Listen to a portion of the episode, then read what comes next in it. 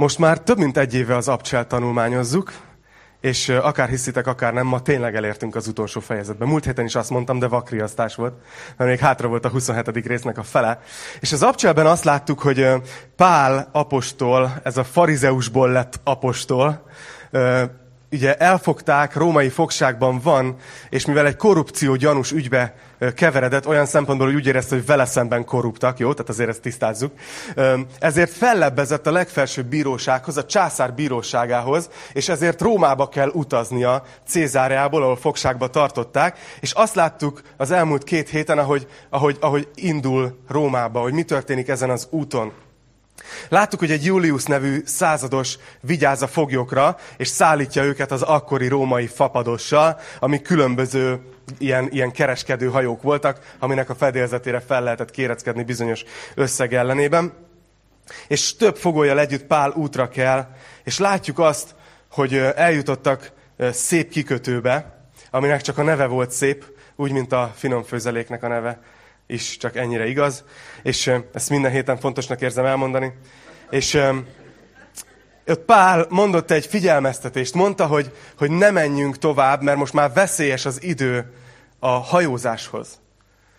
De, de nem, nem hittek neki, mert ő mégiscsak egy fogoly volt. Igaz, hogy eddigre ő már azt hiszem, hogy 3500 kilométert hajózott, tehát hogy brutális tapasztalt volt, de, de nem hittek neki, és úgy tűnt, hogy, hogy minden terv szerint halad. Csak a következő kikötőig megyünk, Főnixig, de közben lecsapott az Eurakviló nevű szél, és elkezdte sodorni a hajót. És ha emlékeztek, akkor ezt az utat néztük hosszasan, hogy 14 napig étlen, szomjan, reményvesztetten, komolyan azt gondolták, hogy nem élik túl.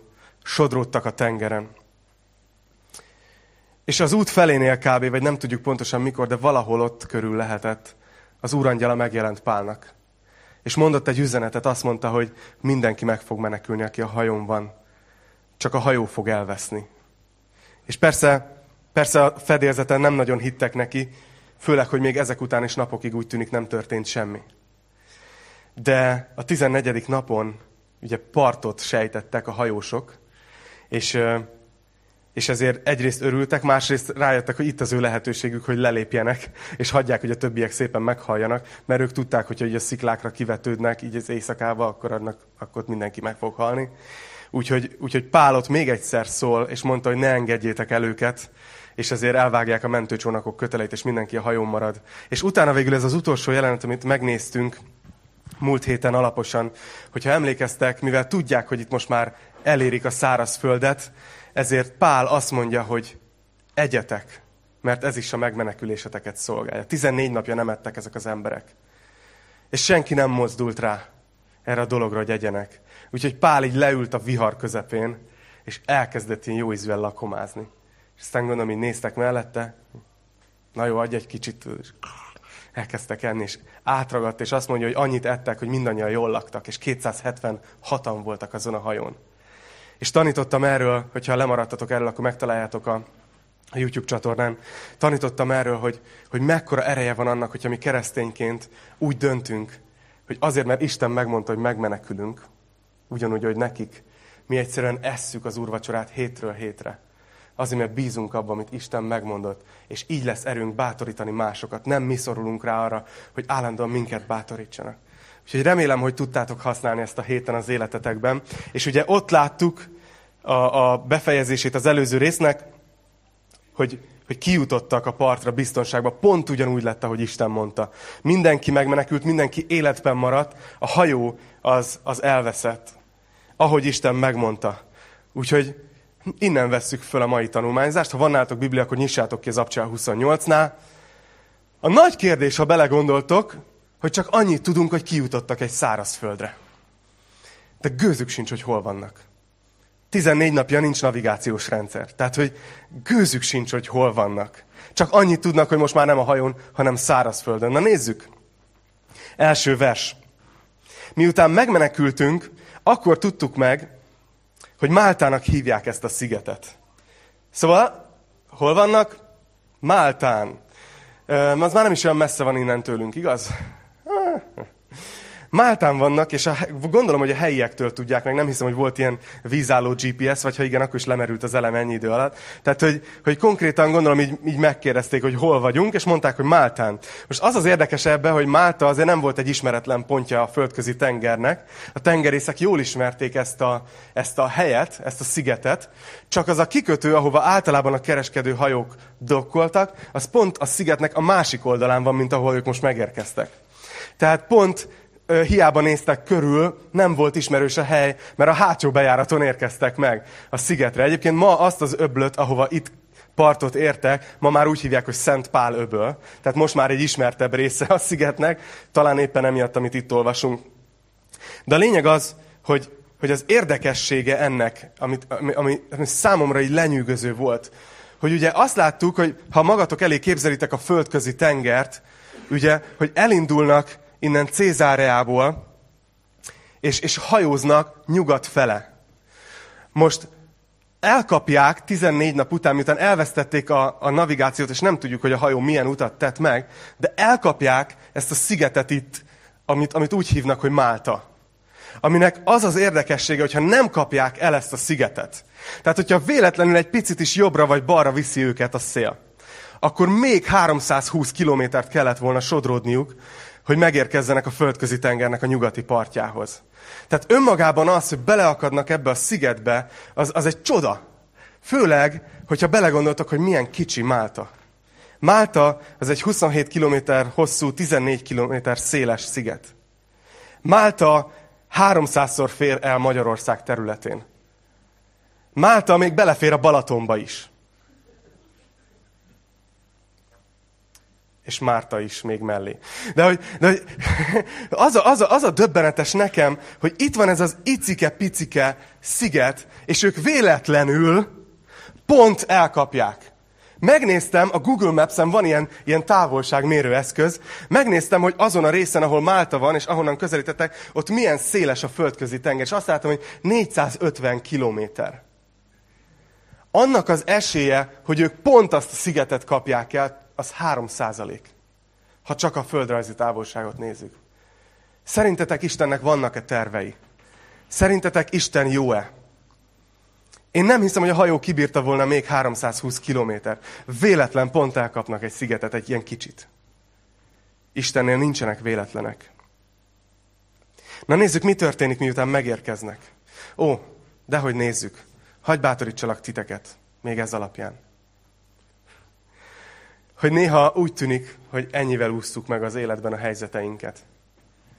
De Isten, Isten mindig ad nekünk ilyen máltákat. Én hiszek ebben. Én hiszek ebben, hogy az ő tervei, azok a te életedre is jók.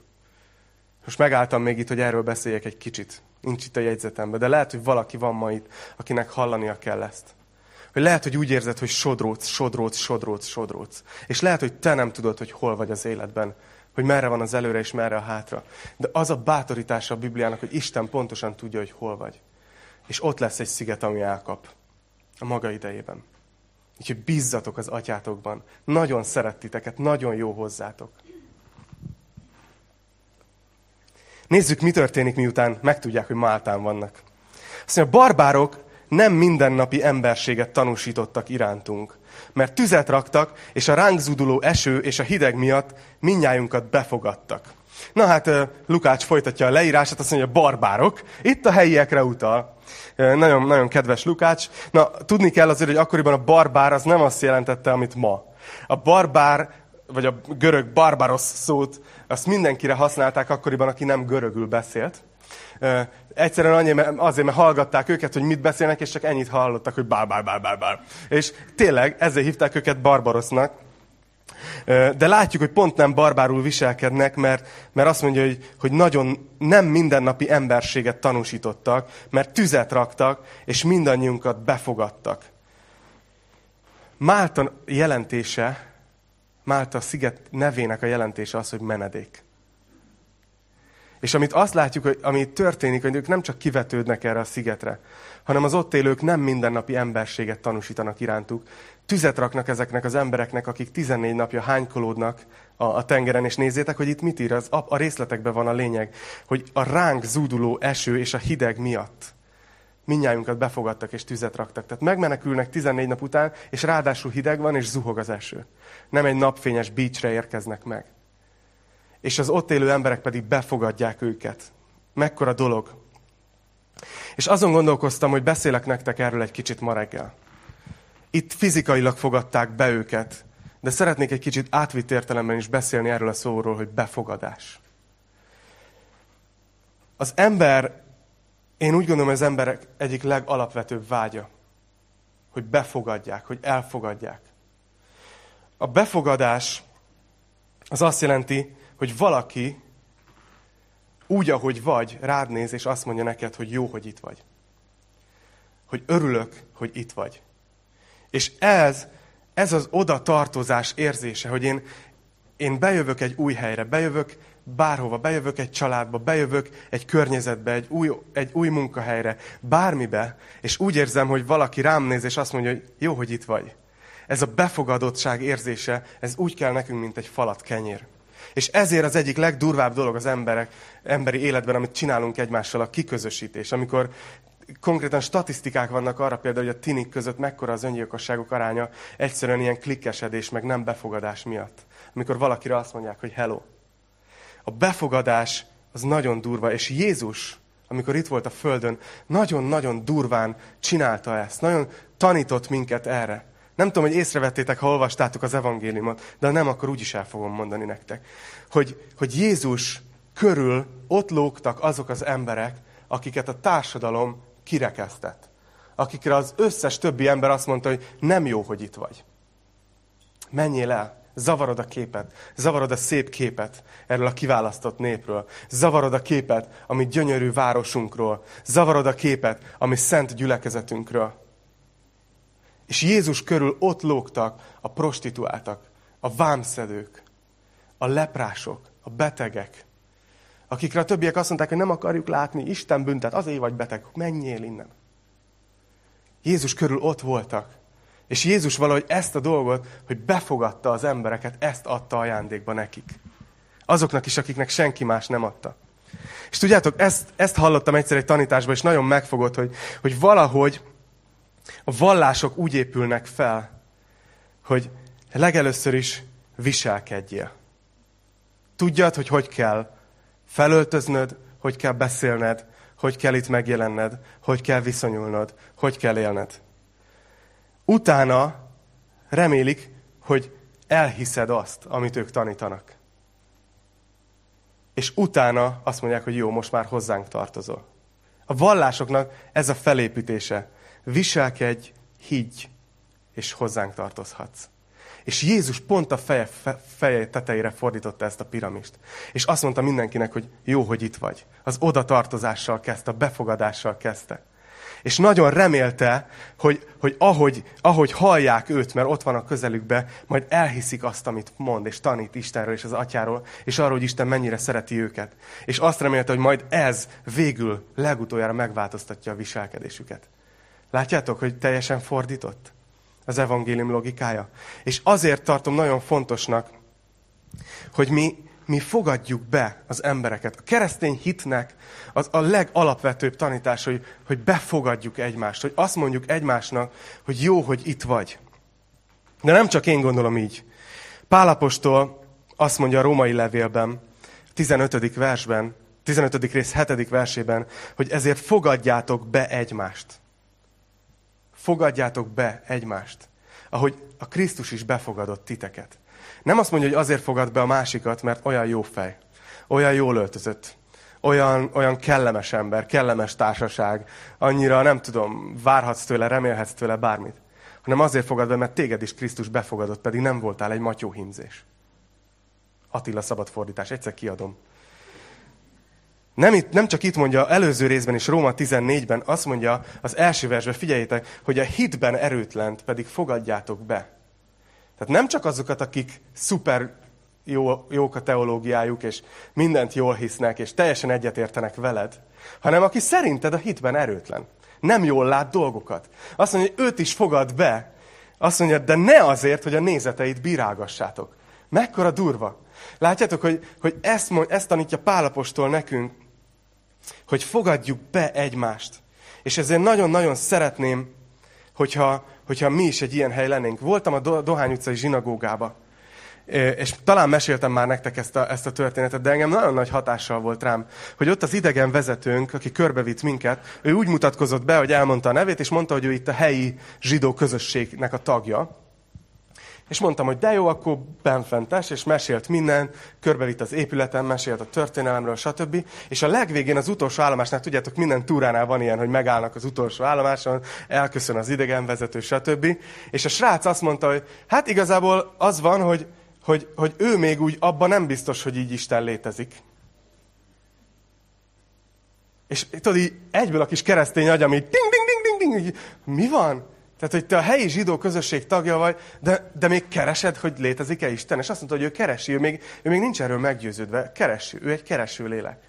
És mondom, mekkora példa a keresztény gyülekezetnek. Hogy valaki merné azt mondani, hogy, hogy igen, ide tartozok a kistarcsai Golgotába. Még nem tudom, hogy Isten biztos létezik-e, biztos ugyanazt, uh, ugyanolyan, mint ami ennek a Biblia mondja, de, de itt, ez az én közösségem, itthon vagyok. És az a vágyam, hogy egy olyan gyülekezet legyünk, hogy bárki belép ezen az ajtón, vagy ha kicsit később jön is a hátsó ajtón, akkor is, akkor is azt mondjuk neki, és azt üzenjük a tekintetünkkel, a szemünkkel, hogy jó, hogy itt vagy. Itthon vagy. Tudjátok mit? Kezdjük el gyakorolni. Forduljatok oda a mellettetek ülőz, és mondjátok neki a szemébe, hogy jó, hogy itt vagy. Csaba, te hátra.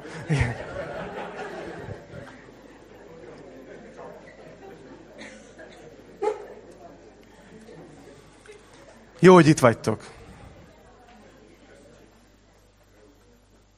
Szóval megtudják, hogy Máltán vannak, és a helyiek nagyon-nagyon kedvesek, befogadják őket. Na nézzük meg, hogy mi történik ezután itt ezen a szigeten. Nem semmi kalandok következnek. Öveket becsatolni. Még csak két verset haladtam. Lehet, hogy a következő évet az abcselbe leszünk. Szóval a harmadik versben, amikor Pál összegyűjtött egy csomó rőzsét, és a tűzre tette. Nagyon, itt meg is állok, ez csak egy fél mondat volt. Ugye ott van az érzés, hogy, hogy igen, nem haladunk sehova, ma ne aggódjatok. De elgondolkoztatott ez a félmondat, még egyszer felolvasom. Direkt nincs vége. Szóval amikor Pál összegyűjtött egy csomó rőzsét, és a tűzre tette, hogy mit csinál Pál? Szóval Pál itt egy fogoly. Pál ugyanúgy, mint a többiek, hetek óta úton van. Pál ugyanúgy, mint a többiek, 14 napig hánykolódott a tengeren. Pál ugyanúgy, mint a többiek, elázott, fázott, ázott, lehet, hogy torokgyulladása van, nem tudjuk, de Pál ugyanúgy végig küzdötte ezt az egészet, mint a többiek. És erre megérkeznek a partra, és esik az eső, és hideg van, és gondolom a többiek így, így leblokkolnak, a, a, a helyiek meg azt mondják, hogy hú, szerencsétlenek, hát csinálunk valami tüzet, vagy tudod, valamit próbálnak kezdeni, és a, a többiek csak így tudod, állnak a tűz körül így, hogy mi van. És Pál meg mit csinál, hogy elkezd rőzsét gyűjteni, és a tűzre tenni. Pál bedobja magát, mint egy igazi szolgáló. És, arra gondoltam, hogy, hogy kihasználom ezt az apropót arra. Szerintem radikális kép, amit itt látunk. Arra, hogy tanítsalak titeket egy kicsit a szolgálatról. Nem azért, mert én pró vagyok benne. Én is tanulom ezt, de egy pár dolgot, amit látok a Bibliában, is megtanultam. Szeretnélek titeket tanítani ezzel kapcsolatban, és remélem, hogy ilyen nyitott lesz a szívetek. Nem azért, mert a múlt héten kiküldtem egy e-mailt, hogy keresünk szolgálókat bizonyos területekre. Jó? Tehát ez már előtte meg volt írva, oké? Okay? De szeretnélek titeket tanítani. Szóval, hogyha valaki úgy érzi, hogy most manipulálom, akkor, akkor, ha, akkor nem neked szól. De akinek nyitott a szíve. Nézzük. A szolgálat ez a Bibliában egy nagyon fontos téma. Azt látjuk, hogy van, van az a történet, nem tudom, hogy emlékeztek rá, Márk 10-ben, amikor jönnek a tanítványok Jézushoz, ketten, és azt kérik, hogy majd, hogyha eljön a királysága, akkor ők ülhessenek a jobb és a bal kezük fel. Na jó, szépítettem a történetet. Nem ők jöttek, hanem az anyukájukat kérték meg, hogy menjenek oda. Kicsit ciki. És Jézus látja, hogy mi van ezekben a srácokban, hogy ők, ők szeretnének fontosak lenni, ők szeretnének valami értelmeset csinálni, ők szeretnének fontosak lenni. És azt mondja nekik a Márk 10.42-ben, hogy tudjátok, hogy azok, akik a népek fejedelmeinek számítanak, zsarnokoskodnak rajtuk, és a nagyjaik hatalmaskodnak fölöttük. Ne felejtsetek, hogy azt kérték, hogy ők ülhessenek majd a miniszterelnöki székekben.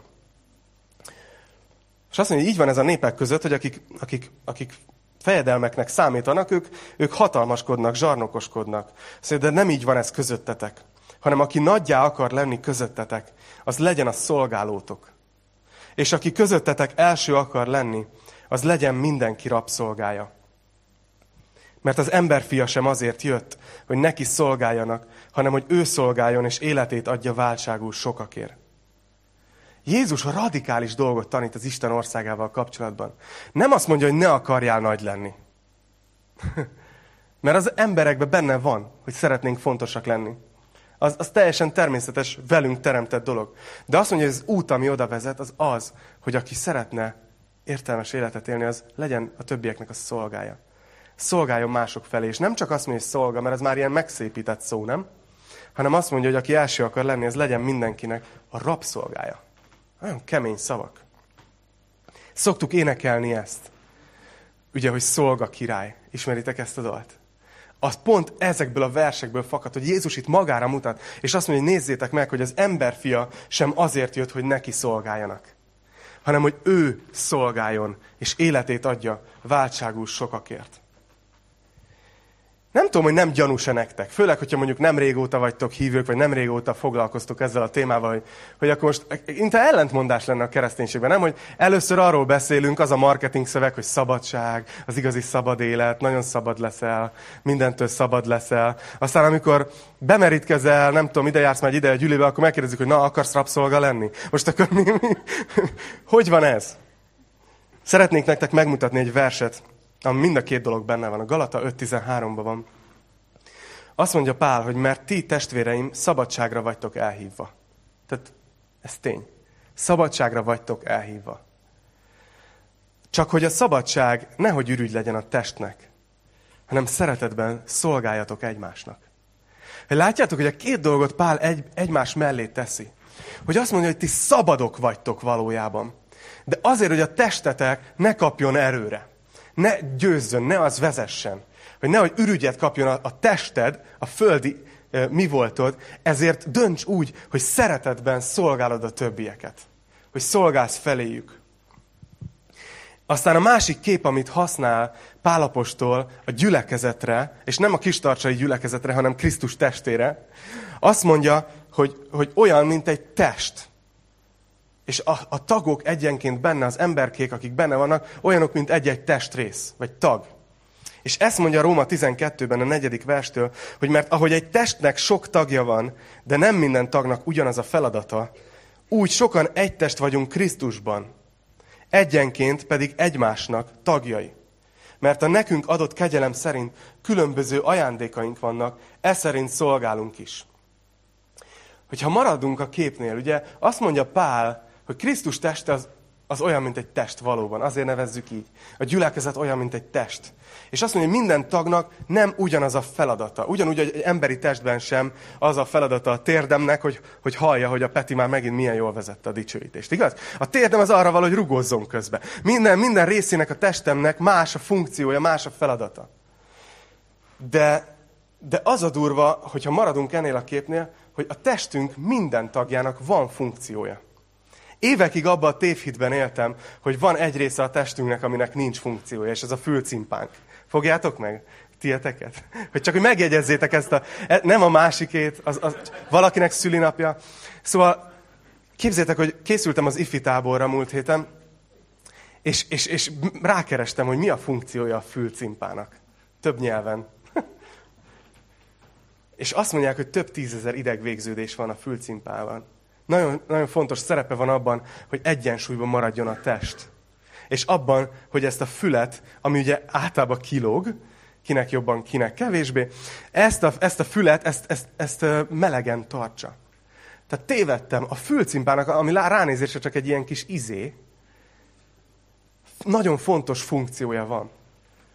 Miért beszélek erről? Mert, mert ma egy csomó Krisztus testrész néz velem szembe. Itt a teremben és a képernyőn. És mindegyikőtöknek van funkciója Krisztus testében. És a módja, hogy ezt kifejezzük, hogy egymásnak szeretetben szolgálunk. Mindenkinek más lesz a feladata. De mindenkinek van. És ö, mit mondunk egy olyan testre? Tudjátok, van az, amikor valaki, valakinek a testében bizonyos részek nem működnek. Vagy elkezdenek hibásan működni. Vagy akár vannak olyan ágyba fekvő betegek, igaz? Akiknek mondjuk már csak, már, már a végtagjaik nem mozognak. Igaz? És azt mondjuk akkor, hogy ő egy beteg ember már. Igaz? Ugyanígy a Krisztus teste akkor egészséges, ha minden tag végzi, ami az ő feladata, amire ő el van hívva. Ezért szerettelek volna titeket tanítani a szolgálatról.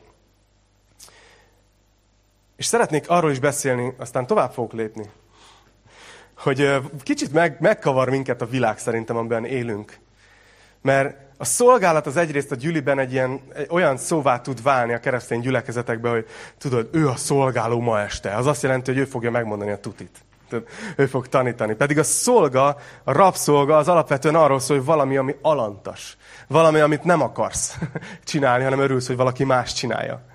Ugye a gyülekezetekben tud ez így lenni, és ez az egyik torzulás. De látok egy másik torzulást, egy olyan világban élünk, ahol nagyon trendi az önkéntesség. Ugye milliónyi alapítvány van, egyesület, emberek összefognak és jó ügyekért tesznek, és Isten áldja őket, nagyon jó. Én nagyon szeretek ebben a korban élni, amikor nem csak az van, hogy várunk, hogy valaki majd tegyen valamit, hanem lehet összeállni, lehet tenni, és oda mehetsz egy alapítványhoz, hogyha neked a hajléktalanok vannak a szíveden, ha az alkoholisták vannak a szíveden, hogyha a, nem tudom, az abortuszra készülők vannak a szíveden, bármi van a szíveden, a szegénység, nem tudom, akkor beállhatsz önkéntesnek egy, egy alapítványhoz, egy egyesületnek, és annyira fontos ez, hogy már a, a, a középsulisokat próbálják is ránevelni arra, hogy ez egy fontos dolog, ugye?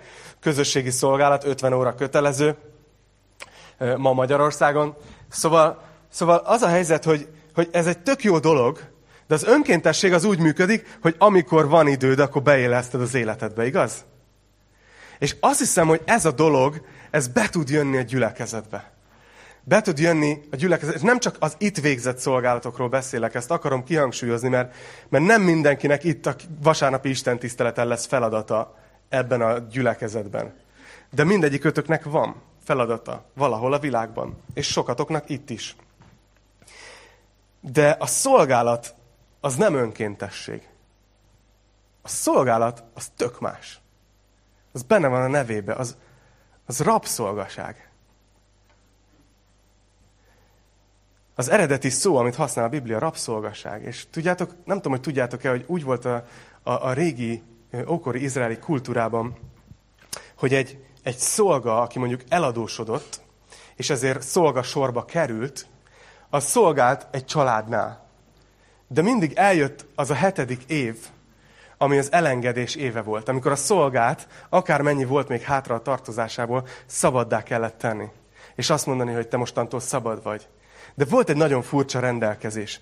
Volt egy olyan rendelkezés, hogy mi van akkor, hogyha valaki szerette csinálni azt, amit csinál. Mi van, hogyha szerette volna tovább is szolgálni ezt a családot. Mert mondjuk úgy érezte, hogy, hogy nem dolgozta le, ami, amit kellett volna. Vagy bármi más okból. Akkor volt egy ilyen előírás, hogy oda kellett vinni ezt a szolgát a, az ajtófélfához. Figyeljetek, brutális részletek következnek. És ki kellett a fülét lukasztani. És ez azt jelentette, hogy ő önként vállalta a rabszolgaságot. Nagyon érdekes dolog. És azt hiszem, hogy ez a képe annak, ami a keresztény szolgálat. Hogy nekünk nem muszáj. Mi fel vagyunk már szabadítva. A hét év eltelt. Mi szabadok vagyunk. Nem szolgálunk a bűnnek. De dönthetünk úgy, hogy önként szolgálunk Istennek, szolgálunk egymásnak. És ezért mindenki menjen el a héten, és lövesse ki a fülét. Lelki értelemben. Mert ez, ez az, ami, amit szerintem Isten vár tőlünk. Azt mondja, hogy szeretetbe szolgáljatok. Azt nem lehet úgy csinálni, ha muszáj. De más, mint az önkéntesség, mert aki szolgál, az nem úgy szolgál, hogy amikor be tudom illeszteni az életembe. Pál azt mondja a fiatal ö, lelkipásztornak, Timóteusnak, aki ilyen kis mentorátja volt, a 2 Timóteus 4.8-ban, hogy hirdesd az igét, ő neki ez volt a feladata a Krisztus testében, hogy az igét hirdette Timóteus. Azt mondja, hirdesd az igét, állj elő vele, akár alkalmas, akár alta, as, akár alta, alkalmatlan az idő. Na ezt a verset nagyon sokan úgy értelmezik, hogy hirdesd az igét, akár a másik akarja hallani, akár nem. Hogy alkalmatlan vagy alkalmas az idő. De én szerintem Pál nem erre bátorította Timóteus, hogy legyél egy nyomulós vadállat, hanem arra bátorította, hogy neked akár van kedved, akár nincs. Akár be tudod éppen illeszteni, akár nem. Akár alkalmas neked, akár kicsit alkalmatlan. De hirdesd az igét, mert neked ez az elhívásod. Látjátok, hogy erre bátorítja őke, őt.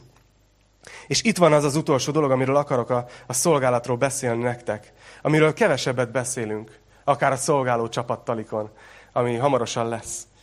Hogy a szolgálaton van egy árcédula. A szolgálat áldozattal jár. Van, van olyan, amikor a gyülibe valaki eljut oda egyébként, hogy, hogy úgy, hogy azt mondja, hogy ú, most olyan nehéz a szolgálat. És akkor, akkor szoktam azt mondani, hogy akkor lehet, hogy most kezdesz szolgálni. Mert a szolgálat az sokszor áldozattal jár. Az, az nehéz. De nagyon megéri. Mert a gyümölcse az az, hogy emberek találkoznak Jézussal. Embereknek az örökkévaló lakcímkártyája átíródik. Emberek a mennybe mennek. Emberek teljes életet élnek. Kapcsolatok javulnak. Emberek befogadva érzik magukat. Nagyon áldott gyümölcse van a szolgálatnak. Na, térjünk vissza Máltához és Pálhoz. Ugye ezt látjuk, ezt vettem ki ebből a, ebből a kis félmondatból, és meg két és fél verset átvettünk, nagyszerű, fél órája beszélek. Az, az a, azt látjuk, hogy Pál, aki ugyanúgy a hajón volt, ugyanúgy elázott, ugyanúgy ázott, fázott, kiszáll a hajóba, és a többiek le vannak blokkolva, de ő úgy dönt, hogy szolgál. Szeretnék nektek még egy dologról beszélni a szolgálattal kapcsolatban. Hogy milyen jutalmat kap Pálapostól ezért a nagyszerű hozzáállásáért. Hogy itt is ő hajlandó, akár ázva, fázva, de szolgálni a többieket. Azt mondja, hogy amikor Pál összegyűjtött egy csomó rőzsét, és a tűzre tette, a meleg miatt egy vipera bújt ki belőle, és a kezébe mart. Uh, hogy ezt most miért? Hogy nem tudom, hogy, nem tudom, hogy így el tudjátok-e képzelni a jelenetet. Ott vagyunk Máltán, megérkeztek, a hajó így a horizonton ott valahogy süllyed el, blüty, blüty, így esik az eső, fáznak, ez a 275 ember ott, ott fázik, a helyiek hordják a tüzet, és Pálapostól elkezd, és ő is, ő is megy körbe, hogy hogy tudnám hasznossá tenni magam, így, így próbál segíteni, és próbál keresni, és és, és hajol, és próbálják, nem tudom, hogy milyen volt az az öböl, de általában az öbölben nincsenek hatalmas fák. Szóval gondolom, hogy ke- kellett keresni ilyen rőzséket. És hogy keresi a rőzséket, egyszer csak megmarja egy kígyó. Szóval meleg miatt egy vipera bújt ki belőle, és a kezébe mart. Nem tudom, hogy ti mit gondoltatok volna Pál helyébe. Ez a fizetség a szolgálatomért? Istenem, én szolgállak téged. Nézd meg! Magamat nem kimélve, nem amikor alkalmas az idő. Én, én akkor is szolgálok, és e, ez, ez, a, ez a fizetség. Marja a kezemet egy kígyó. Itt van egy nagyon fontos dolog. Hogy a szolgálat az nem arról szól, hogy krediteket gyűjtünk. Hogy szolgálok, és akkor Isten kénytelen engem megáldani, jól alakítani a dolgaimat, mindent helyrehozni az életembe. Ha ezért szolgálsz, hagyd abba ma, jelezd a szolgálatvezetődnek. A, a szolgálattal nem gyűjtünk krediteket. Ti mit gondoltatok volna, ha látjátok ezt? Ott álltok a tűznél, és így, és így tudod, rángatózik. Halljátok, megvettem ezt a kígyót, és utána mindig, amikor beléptem a gardróba, megijedtem. Annyira életű. Mit gondoltatok volna? Ugye azt mindenki tudta, hogy Pál fogolyként érkezett. Tehát valószínű valami bűne van. És most kimenekült a hajóból, de megmarta egy mérges kígyót. Mire gondoltatok volna? Hát a máltaiak erre gondoltak, nézzétek. Amikor a barbárok meglátták a kezéről lecsungő mérges kígyót, így szóltak egymáshoz. Bizonyára gyilkos ez az ember, aki a tengerből kimenekült ugyan, de az isteni bosszúállás nem engedi, hogy életbe maradjon. Ez egy, ez egy nagyon gyakori értelmezés. Ha rossz dolog történt veled, akkor biztos bűn van az életedben. Azt mondja a magyar közmondás, hogy Isten nem ver bottal, igaz?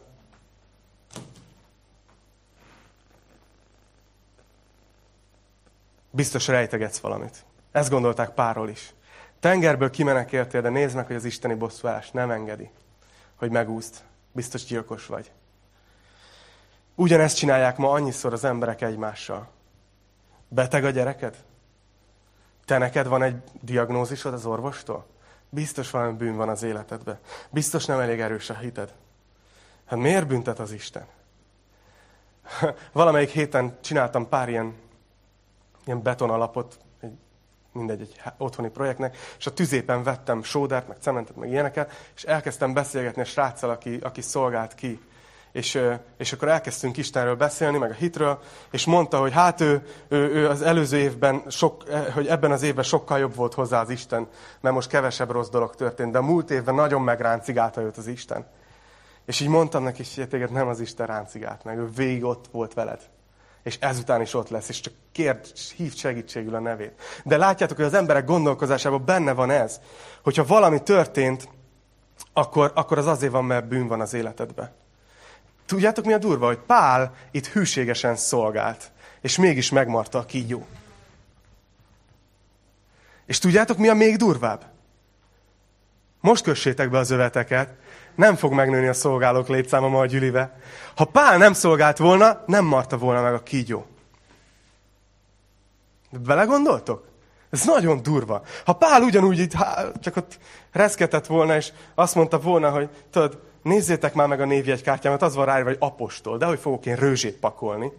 Ha Pál nem szolgált volna, akkor nem marta volna meg a kígyó. És ez egy nagyon nagy kép, mert készülnötök kell arra, akik szolgáltok már, vagy akik fogtok, hogy amikor szolgálsz, sokkal nagyobb esélyed van rá, hogy megmar egy kígyó. Sokkal nagyobb esélyed van rá, hogy jön szellemi támadás. Sokkal nagyobb esélyed van rá, hogy jön mások véleménye, ami mar. Jön kritika, ami beléd mar és hogy rád csimpaszkodik. Ez az, Isten, ez az Isten, amikor emberek úgy látják Istent, hogy ha rossz dolgot tettél, azért történt veled ez. Ez, ez nem a kereszténység Istene, ez a karma. Ettől meg kell szabadulnunk, mert mi nem a karmában hiszünk, hanem abban, hogy ez része az életnek, de Isten ebből is megszabadít. Jézus tönkretette a karmánkat nem azt kapjuk, amit megérdemeltünk. Sokkal többet. Nagyon tetszik, hogy mit lép vajon Pál erre a reakcióra. Mit lép Pál, amikor szedi a rőzsét, és, és belemar a kígyó, és azt mondja, nem csak, hogy belemart, és így elengedte, hanem, hogy ott csüngött le a kezéről. Tehát ez ott maradt, ez a dolog. És a többiek meg ott állnak, hogy biztos gyilkos, jó, és, és tudod, így mennek hátrébb tőle, és Pál meg ott áll, és mi, mit kezdesz ezzel, amikor szolgálsz, és megmarad kígyó, és, és ott csimpaszkodik rád, és körülötted emberek pedig csak hátrébb lépnek, és nézik, hogy hú, biztos valamit rosszul csinál. Tudjátok Pál mit csinált? Azt mondja, ő azonban lerázta a kígyót a tűzbe. És semmi baja nem esett. Óriási tanulság Pálapostoltól. Örülsz, hogy nem találtalak el. A Gergő pedig eltapossa a kígyó fejét. Az valaki másról szólt az a profécia. Mekkora forma, nem? Lerázza a kígyót. És nézzétek az embereket, azt mondja, azok pedig várták, hogy feldagad, vagy hirtelen holtan esik össze. Köszi. A Biblia legszebb verse. Amikor azonban hosszas várakozás után látták, hogy semmi baja nem történik, megváltozott a véleményük, és azt mondták róla, hogy Isten. Így. Szóval hát ez elég nagy változás, és kb. ennyit kell adni az emberek véleményére. Ha más nem viszel el a mai tanításból magaddal, vidd el ezt. Látod? Pár, pár percen belül a gyilkosból, akit elér az isteni bosszúállás, ő maga vált Istenné az emberek szemébe. Korábban volt már neki ilyen sztoria, csak akkor pont fordítva volt, akkor Istenként kezdték Barnabás és ugye Pál és azt hitték, hogy Zeus meg Hermész, aztán kiderült, hogy nem, és akkor megkövezték őket. Tehát ez még mindig talán a jobbik verzió volt fizikai állapotát tekintve, de lényeg az, hogy, hogy úgy tűnik, hogy nem, nem kell nekünk annyira ítélkeznünk, mert nem megy ez nekünk embereknek. És azt mondja, itt látod, hogy, hogy azt mondták, hogy Isten. De látni fogjuk azt, hogy mi történik ezután, hogy Pál csak ugyanúgy végzi a, a szolgálatát. Néha úgy gondoljuk e- ezeket a dolgokat, amik történnek itt az abcselben, hogy ezeket csak Pál tudta megtenni, vagy csak az apostolok, mert ők ilyen kiválasztott, különleges nagy emberek voltak. De ha belegondoltok, semmi más nem történik itt, mint amit, amit ír is Jézus a Márk 16-ban. Azt mondta az apostoloknak, Márk 16.15-től azt mondja, hogy menjetek el szerte az egész világba, hirdessétek az evangéliumot minden teremtménynek. Aki hisz és megkeresztelkedik, üdvözül, aki pedig nem hisz, elkárhozik. Azokat pedig, akik hisznek, tehát nem azt mondja az apostolokat, hanem akik hisznek. Ilyen jelek követik. Az én nevemben ördögöket üznek ki, új nyelveken szólnak, kígyókat vesznek a kezükbe, és ha valami halálosat isznak, nem árt nekik, Betegekre tetszik rá a kezüket, és azok meggyógyulnak. Ezt a názáreti Jézus Krisztus mind meg akarja rajtunk keresztül tenni ebben a világban. És meg is teszi. Nem ilyen szektásan. Hallottam egy ilyen amerikai szektáról, ahol, ahol az Isten tiszteleteknek része volt az, képzétek el, hogy nem tudom, meg volt a dicsi, meg volt a tanítás, és utána volt még egy elem, ők nem urvacsoráztak, hanem előhoztak ilyen, ilyen, ilyen ketreceket, amivel kígyók voltak és elkezdtek körbeadni ilyen mérges kígyókat. Így tesztelték, hogy akkor ki az, aki hisz. Ha megmarta a kígyók, nem hitt. Csak átvert minket. Nem, nem vicc. Fenn van az interneten. nem, amúgy te... Hey, Wikipédia. Akkor az csak igaz lehet. De amúgy ez tényleg létezett, és az a durva, hogy folytatták azzal, hogy behoztak ilyen, nem tudom, ilyen, ilyen poharakat, és akkor, hogy kire, kire hat a méreg, meg kire nem, és nem tudom, valami állítólag elég nehéz volt nekik a növekedés így a gyülekezetben. La, lassan ment a, az új terem keresése. Szóval nem erről van itt szó, hanem hogy, hogy Isten nagyon sokszor megmenti az ő szolgáit rossz dolgoktól, amik történnek. És nagyon sokszor tesz csodát. De mi van akkor, amikor rossz dolgok történnek? Volt ez a, ez a történet két éve, amikor Nigériában egy egész gyülekezetre rászakadt a tető. Isten tiszteletadás. És csomóan meghaltak. Tehát, hogy, hogy nem lehet ebből, ebből törvényt csinálni, hogy hogyha Istenbe hisz, akkor semmi rossz dolog nem fog veled történni.